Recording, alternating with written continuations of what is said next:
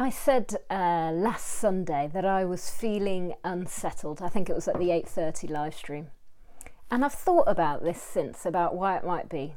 And I think although there's a lot of factors that could affect it, you know, it's getting darker, we're in another lockdown, um, and all kinds of other stuff. One of the main ones that I think um, has contributed to this has been feeling um, ill equipped or unqualified for what I've been asked to do.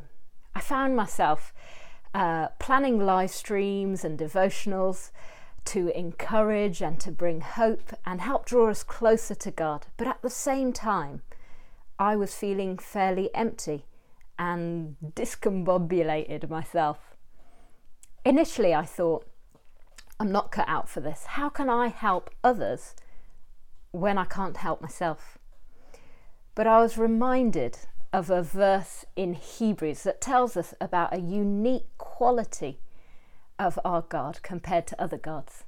And it says this For we do not have a high priest who is unable to empathize with our weaknesses, but we have one who has been tempted in every way, just as we are, yet he did not sin.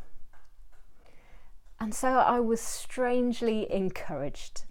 Ten years ago, when I moved to Sutton, young and enthusiastic, I felt like I could do anything. Ten years on, I can probably do more things better, except if it involves physical fitness. And yet I feel somehow less able and weaker.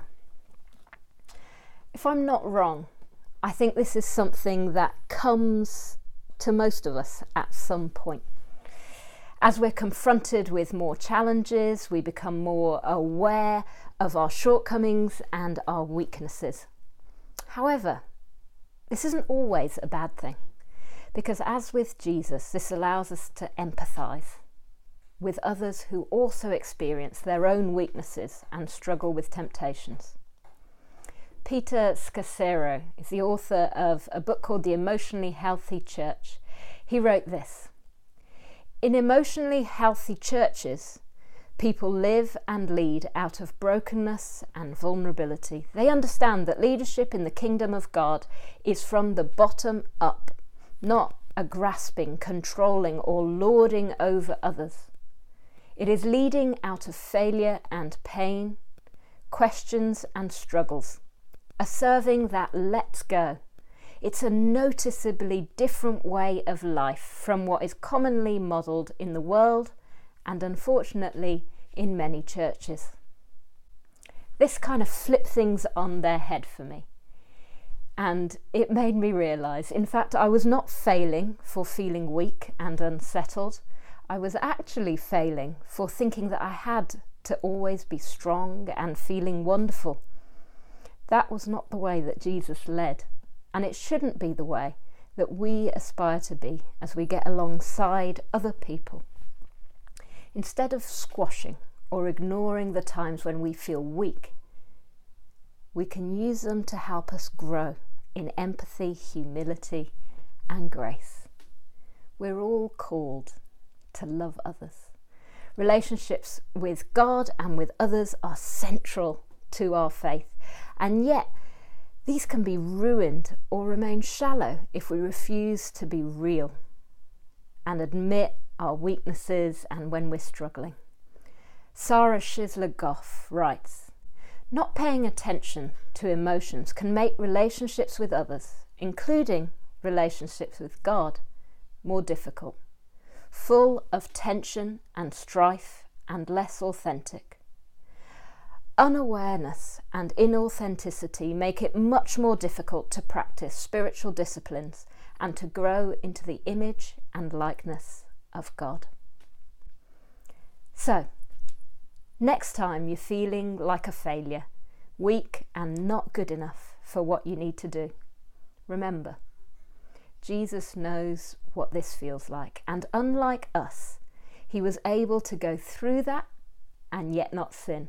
But instead of rejecting us for our mistakes, he's used his position of perfection to save us from our position of failure. And this is the place where we should live from a place where we authentically accept our weaknesses and vulnerability, and therefore live out of a dependence on God's grace rather than a dependence on our own strength and perfection, which will always fail us. I wrote this, um, the, the, my thoughts behind this devotion. I wrote them down yesterday um, before I finished work. I just sort of jotted down a few notes. And after work, I was flicking through a book that had come in the post that day. Um, I'd ordered it for Advent and I was just flicking through it. It was secondhand and I was just having a quick look to see uh, what I thought of it. And it just happened to fall open on a page where the previous owner had messily underlined something. And so, out of curiosity, I looked to see what they'd underlined.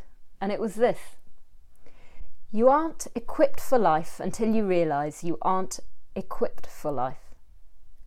You aren't equipped for life until you're in need of grace.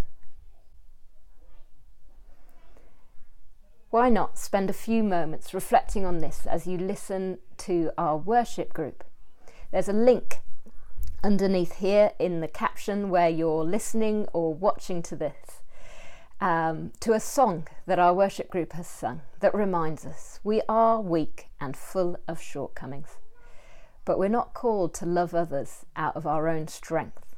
We're called to be authentically grounded in God's grace and love for us. It's not our goodness or abilities that will save us, it's His grace that will bring us home.